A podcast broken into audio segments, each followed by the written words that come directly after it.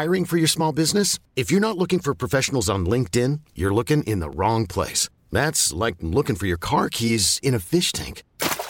LinkedIn helps you hire professionals you can't find anywhere else, even those who aren't actively searching for a new job but might be open to the perfect role. In a given month, over 70% of LinkedIn users don't even visit other leading job sites. So start looking in the right place. With LinkedIn, you can hire professionals like a professional. Post your free job on linkedin.com/achieve today.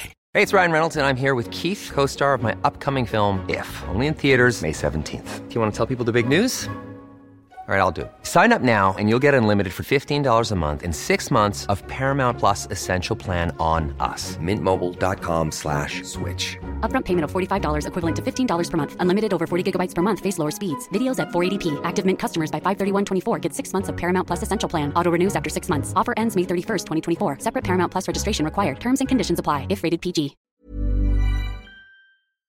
Buenas noches. Bienvenidos al Criminalista Nocturno.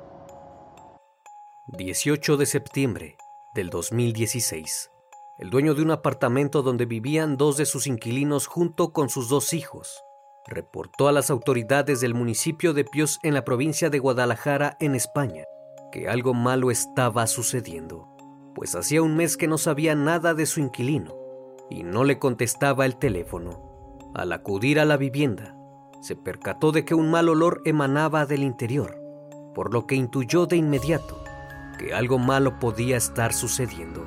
Posterior a eso, los vecinos de la urbanización se quejaron de los olores que salían del domicilio, pero atribuían ese olor a las alcantarillas, ya que llevaba muchos días sin llover.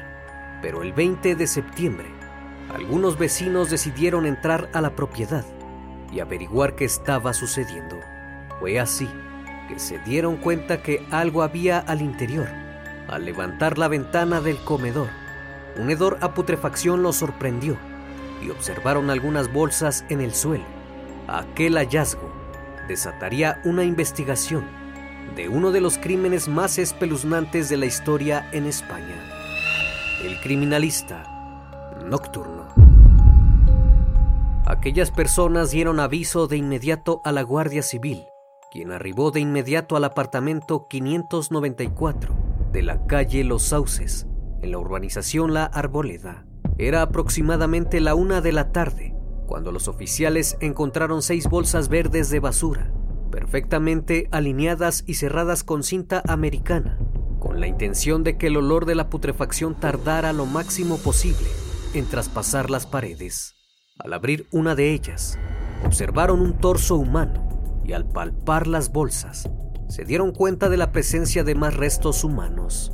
El equipo de criminalística se hizo presente y procedieron con el levantamiento de los restos que pertenecían a 4 personas. La Guardia Civil no tardó en confirmar la identidad de las víctimas. Se trataba de Marcos Campos Noguera y Janaina Santos Américo, ambos de 39 años y originarios de Brasil, y sus hijos Carolina, de 4 años, y David, de 1. Cuya familia eran los inquilinos de la casa. La necropsia indicó que Marcos Noguera presentaba 17 heridas punzocortantes, 14 de ellas en la zona cervical, además de que presentaba 3 heridas de lucha y forcejeo en las manos, mientras que Janaina, la esposa, recibió 2 heridas mortales que cortaron la yugular. Ambos habían sido descuartizados. En cuanto a los pequeños, tenían 2 heridas punzocortantes en el cuello hechas en forma de zigzag, las cuales los ultimó de forma instantánea. Las heridas se produjeron en zonas vitales que dan riego sanguíneo al cerebro, produciendo inmediatamente la pérdida de la conciencia. Por consiguiente, quien sea que haya perpetrado el crimen, tenía la plena seguridad de que los tenían que asesinar. Se logró establecer que los cuerpos llevaban por lo menos un mes al interior. El apartamento había sido limpiado escrupulosamente. No había comida en el refrigerador, ni tampoco tenía muebles, puesto que solo llevaba unos meses alquilando dicho inmueble. Lo relevante del crimen fue que ni las puertas ni las ventanas habían sido forzadas, de modo que es muy posible que la familia conociera a su o sus agresores, o bien, probablemente los esperaron en la puerta y ahí los amagaron, por lo que los agentes de la Guardia Civil descartaron por completo el robo como móvil del crimen múltiple. Para los investigadores, el desmembramiento de los cuerpos de los dos adultos es interpretado como una señal para terceros, es decir, la policía creía que el crimen había sido un ajuste de cuentas y una forma de hacer llegar el mensaje de que, si otros hacían lo mismo que las víctimas, acabarían como ellas, pues pensaban en un principio que el suceso había sido obra de algún sicario, y el hecho de que el asesino o asesinos no tuvieran ningún problema en no ocultar los cuerpos llevaba a pensar que tampoco les importaba que el asesinato fuera descubierto. Por esa razón, la Guardia Civil pidió a las autoridades brasileñas un listado de los sicarios más relevantes de Brasil para ver si podían detectar que alguno hubiese podido visitar España en los últimos meses. También se revisó la lista de pasajeros que llegaron desde Brasil al aeropuerto de Barajas en el mes de agosto. La policía española, en coordinación con las autoridades brasileñas, buscaban a los autores del crimen, quienes ya tenían por lo menos un mes de margen hasta que los asesinatos fueron descubiertos. Hay otro dato que es relevante. Al parecer, ninguno de los vecinos oyó ninguna señal de pelea o gritos la semana en que ocurrieron los crímenes. Por el contrario, lo primero que les llamó la atención fue el silencio sepulcral que envolvía al apartamento, ya que los días anteriores se podían oír perfectamente las voces de los niños mientras jugaban. Además, observaron que nadie recogía las barras de pan que un repartidor llevaba a diario a la familia. También llamó la atención el hecho de que no vieran a Marcos cuando iba al supermercado, pues por lo general era el único que siempre se dejaba ver. Esas acciones despertaron la inquietud de algunos vecinos, quienes conforme fueron avanzando los días, se percataron del terrible olor proveniente de aquel lugar, por lo que surgió otra hipótesis.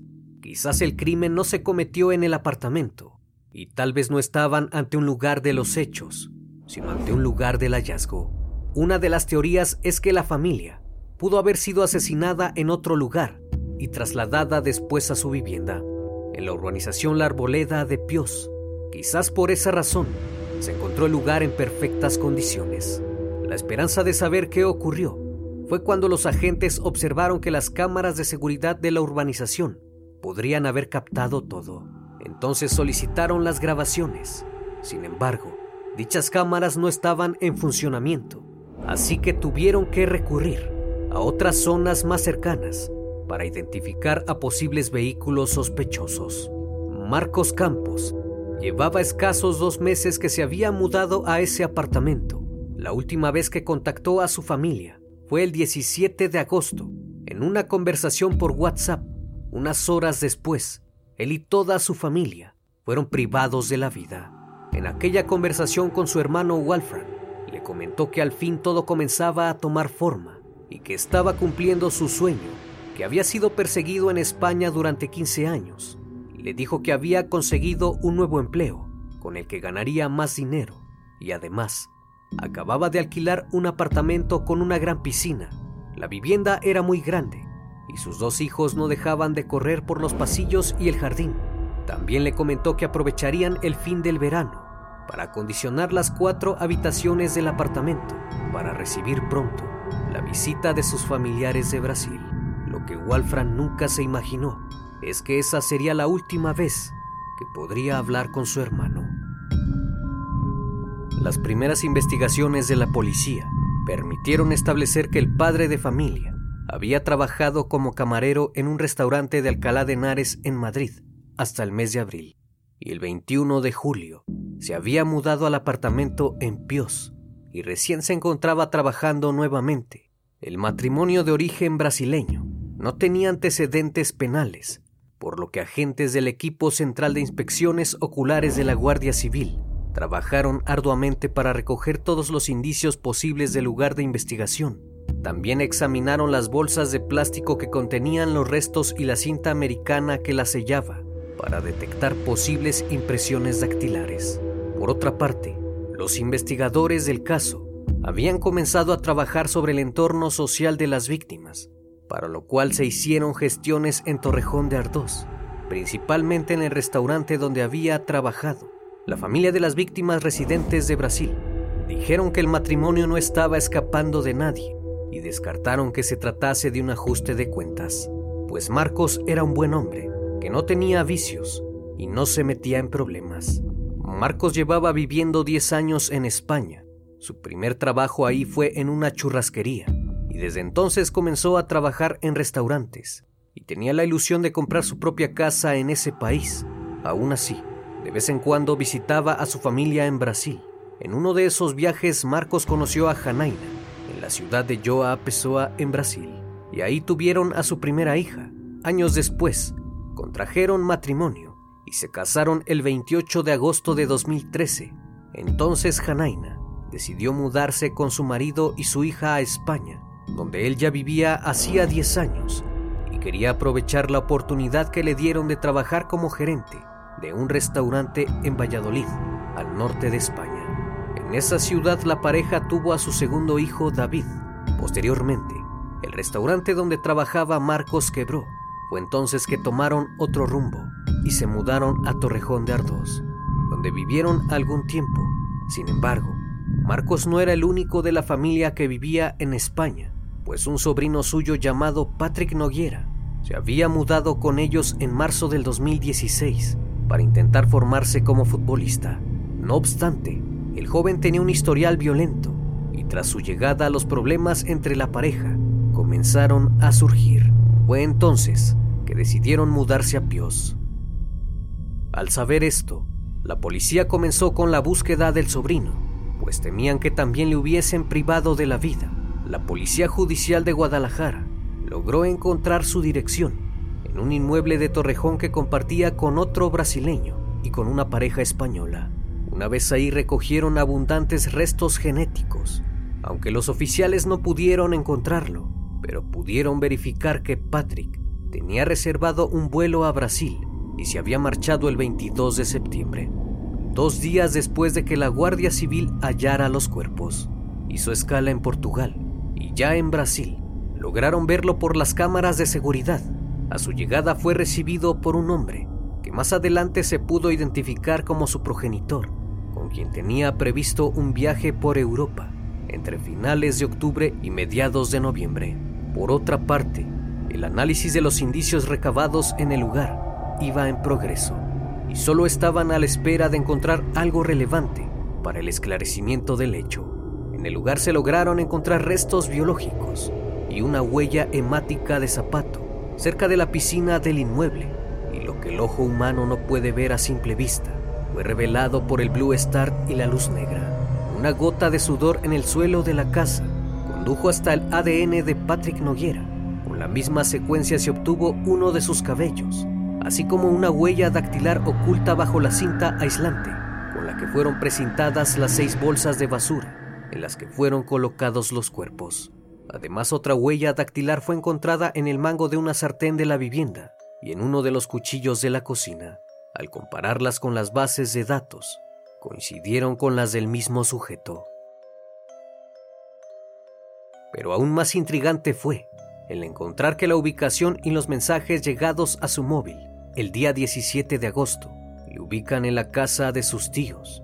Incluso el registro del transporte indicó que tomó un autobús con destino a Guadalajara ese día y que regresó a la mañana siguiente. Todo esto confirmado por las cámaras de seguridad que le grabaron en el camino de ida y vuelta, y donde se pudo establecer que llegó a Pioz cerca de las 3:30 de la tarde de ese 17 de agosto.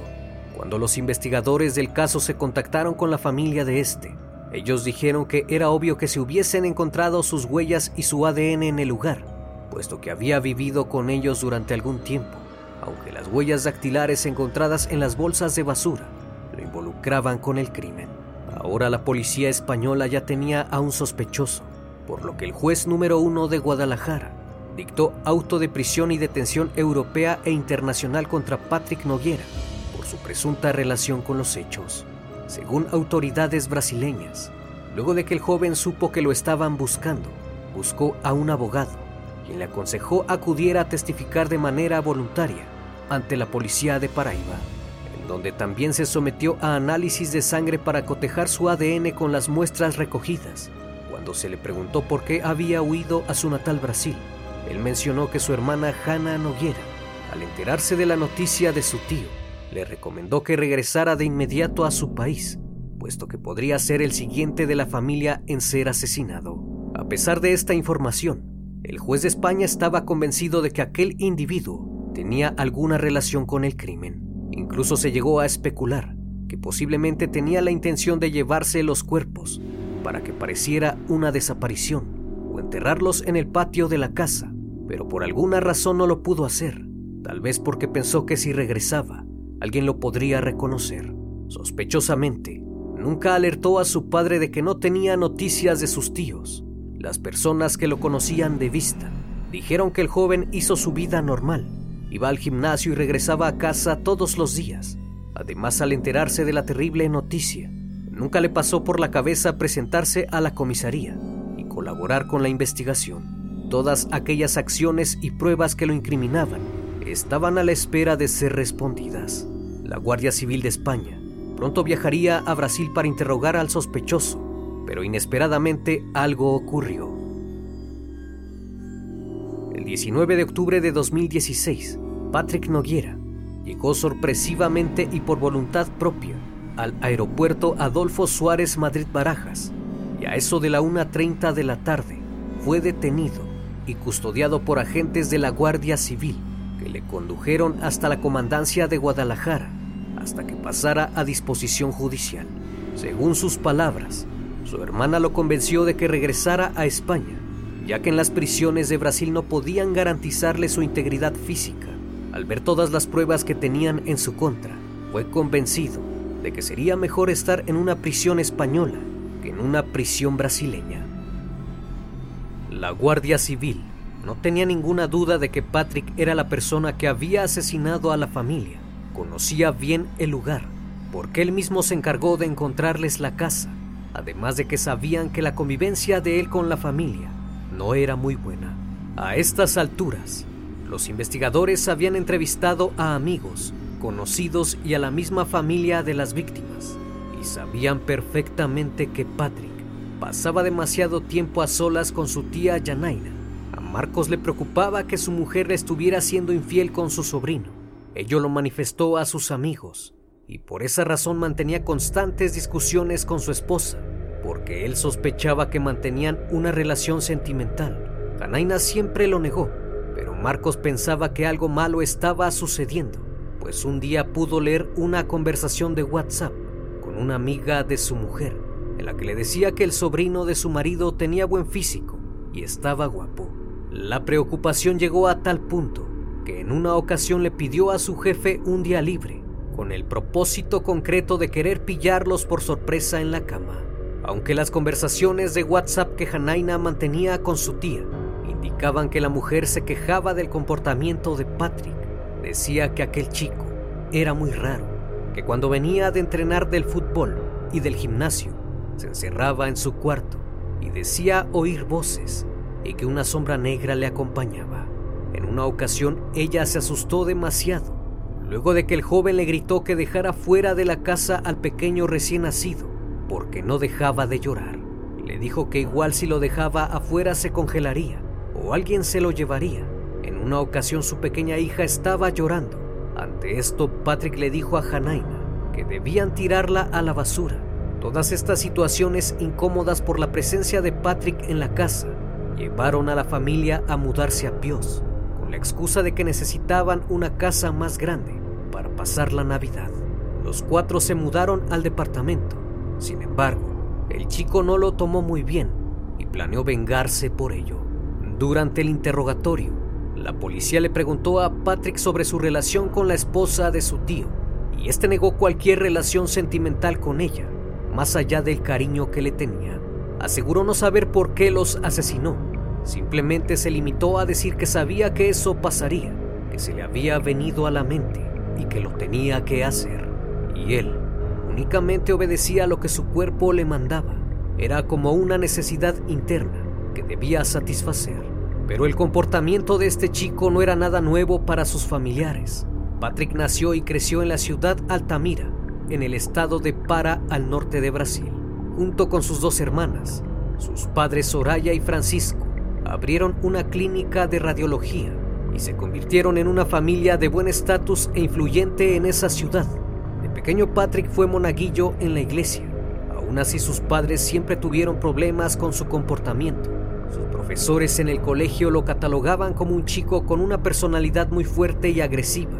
Constantemente se metía en problemas con sus demás compañeros y su desempeño académico era muy deficiente. Debido a la problemática de su entorno, tuvieron que cambiarlo de colegio. Sin embargo, nada de eso solucionó los conflictos. Por el contrario, cuando pasó a la adolescencia, fue expulsado de la escuela. Los directivos solicitaron su baja, pues era una persona muy rencillosa y buscaba pleitos tanto con los alumnos como con los profesores. Acudía a las fiestas y se relacionaba con las demás personas, aunque no era muy popular con las chicas, y de hecho, nunca tuvo alguna relación formal. El 12 de junio de 2013, cuando Patrick tenía 16 años, se encontraba en su clase de biología. El profesor de esa clase le había puesto una mala nota, y por esa razón comenzaron a discutir. Minutos más tarde, mientras el profesor se encontraba dando la clase, el chico se levantó y sacó una navaja y, frente a todos los alumnos, apuñaló por detrás a su profesor, primero en el cuello y luego en el abdomen. Cuando este cayó, Patrick se quedó de pie junto a él, observándolo mientras se desangraba. Debido a esto, fue acusado de tentativa de homicidio y fue internado en un centro para menores, en donde solo estuvo 45 días. Cuando le preguntaron por qué había agredido a su profesor, él contestó que lo había hecho porque quería darle un susto a su maestro, pero que todo había sido porque le puso una mala calificación. Luego de este suceso, sus padres lo sacaron de la ciudad y estuvo viviendo con algunos parientes cercanos hasta que llegó a Joao Pessoa. Y como sabía que Marcos, su tío, vivía en España, decidió probar suerte como futbolista en aquel país, pues tenía la ilusión de formar parte del Real Madrid. Toda su familia pensaba que quizás el chico cambiaría una vez que se mudara a España. Marcos lo recibió con los brazos abiertos y le permitió vivir en su casa mientras se establecía en aquel lugar. Sin embargo, la relación que tenía con su tía y sus sobrinos no era precisamente buena. A menudo discutía con su tía y ella lo tenía que soportar el resto del día, ya que Patrick no trabajaba y solo se mantenía del dinero que sus padres le mandaban. Janaina le tenía mucho miedo, o al menos es lo que refieren los familiares de la víctima, pues decía que el chico era una persona de momentos. Siempre demostraba tener mucha ira y odio, y de un momento a otro cambiaba su comportamiento.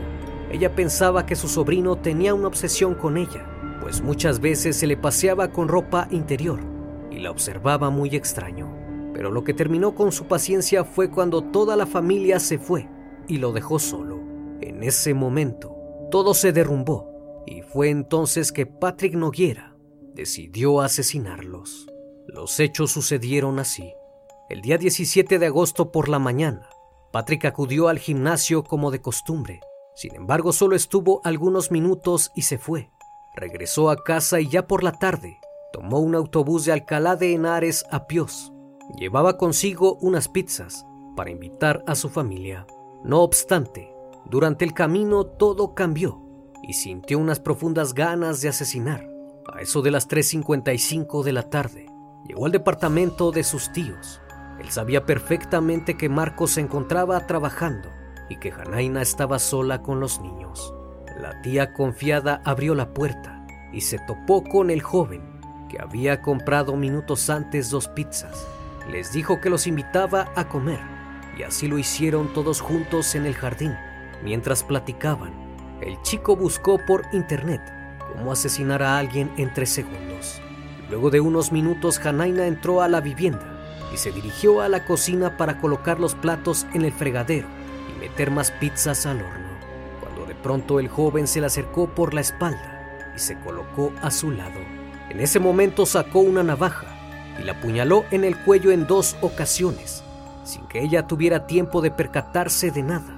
Únicamente atinó a morder la mano de Patrick. Su cuerpo yacía sobre el suelo en un charco hemático. Posteriormente se dirigió al salón donde estaban sus 2 primos menores, los cuales presenciaron el asesinato de su madre, pero al ser tan pequeños, no comprendían lo que pasaba. Mientras comete estos hechos, va narrando a su amigo Marvin Enríquez, residente en Brasil, todo lo que va haciendo a través de mensajes de WhatsApp e incluso le envía algunas fotos.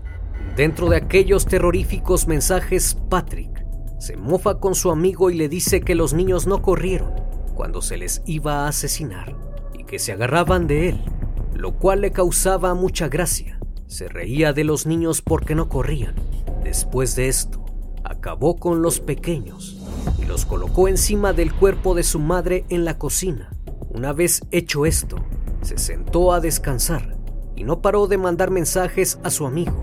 Luego de eso procedió a limpiar el lugar con lejía para que no quedase rastro de su presencia. Primero planeó enterrar a su tía y a sus primos, pero luego optó por meterlos en bolsas y seccionar el cuerpo de Janaina en partes para facilitar el acomodo.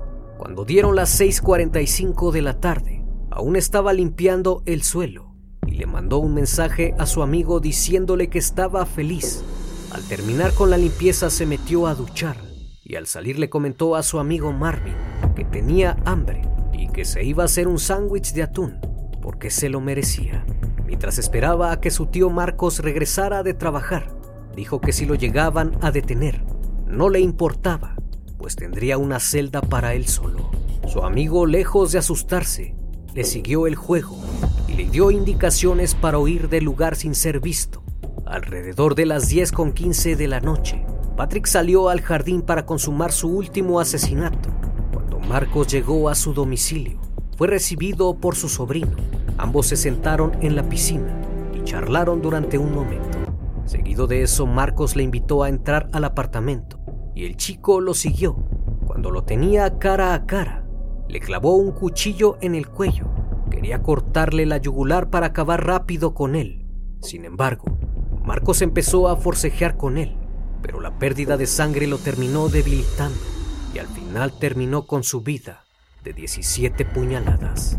Patrick nuevamente limpió la casa y procedió a descuartizar el cuerpo de su tío y lo metió en otra bolsa de basura. Patrick pasó toda la noche de ese 17 de agosto y la madrugada del día 18 limpiando el lugar. Una vez consumado el cuádruple asesinato, se duchó nuevamente y se puso ropa de su tío, ya que la suya estaba manchada de sangre.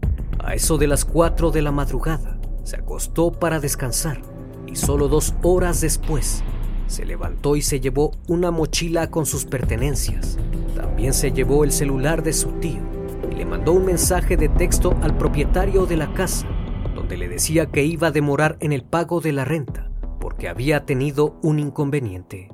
Regresó en autobús a Alcalá de Henares a las 6:55 de la mañana para jugar al fútbol y siguió con su vida normal. Fue hasta que descubrieron los cuerpos que Patrick Noguera huyó de España a Brasil. Todo se vino abajo cuando los peritos encontraron rastros genéticos en las bolsas y en algunos utensilios de la casa, así como en un recipiente de detergente, en un cochecito de juguete y en un cartón de leche, así también en unas sábanas de estampado floral. En el juicio el joven aseguró no recordar nada de lo sucedido. Incluso cuando procedieron a la reconstrucción de los hechos, no sabía a ciencia cierta qué había ocurrido primero.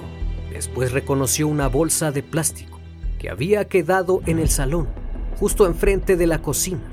Ahí mismo cortó los cuerpos de sus tíos y los metió en bolsas de basura, mismas que anteriormente se pudo confirmar había comprado con anticipación, así como la cinta aislante. En el juicio, una de las claves de su defensa era intentar demostrar que el acusado sufría un daño neuronal que le empujó a cometer el crimen, pues según sus argumentos, Patrick tenía afectado el lóbulo temporal derecho, por consiguiente, padecía daño cerebral y por esa razón se argumentó que el joven no era como cualquier persona, sino que desgraciadamente el daño cerebral es el que determinaba su conducta. Aunque se cuestionó mucho ese argumento, pues los fiscales dijeron que había una gran diferencia entre tener daño mental y ser malvado, pues todo el crimen fue premeditado, dadas las circunstancias del hecho. Cuando Patrick huyó, formateó su teléfono para borrar toda evidencia, suprimiendo todos los datos, todas las imágenes y todas las conversaciones que le pudieran comprometer. Sin embargo, los investigadores lograron encontrar la reveladora charla que mantuvo con su amigo Marvin, al que le iba narrando el modo en que acababa uno por uno con esos 4 miembros de su familia. Se tuvieron que analizar cerca de 5.848 registros en el historial de internet, 1.631 elementos buscados, 54 contactos, 77 llamadas, 24 conversaciones, 15 por WhatsApp, 73 ubicaciones, 36 notas, 58 mensajes, 600 audios y 66 videos, y un total de 2.676 imágenes. Patrick fue descrito como un psicópata manipulador, con absolutamente total falta de empatía y con predisposición al asesinato. Perfectamente consciente del bien y del mal, no padece ninguna enfermedad mental, y ello quedó demostrado por su intento de ocultar sus huellas y el gran placer que el crimen le provocaba. Finalmente, fue sentenciado a 3 penas de prisión permanente y una cuarta de 25 años de cárcel por el asesinato de los 4 miembros de su familia. La magistrada tomó la decisión después de que el jurado lo considerase culpable de sus actos y rechazase que sufría un daño cerebral que lo empujó a cometer el crimen. En cuanto a Marvin Enríquez Correa, amigo del imputado, fue detenido en Brasil como presunto colaborador del crimen, ya que este, lejos de denunciarlo, le dio consejos en tiempo real de qué hacer y cómo esconder los cuerpos. Sin embargo, la policía no halló suficientes pruebas en su contra y al final fue liberado. Y así es como concluye este crimen tan atroz que fue considerado por muchos como maldad pura. Espero que el video haya sido de tu agrado. Como cada noche, mi querido público, es un placer estar con ustedes. No me queda más que desearles que sigan pasando un excelente día y estén de lo mejor. Esto es El Criminalista Nocturno. Hasta la próxima emisión. Buenas noches.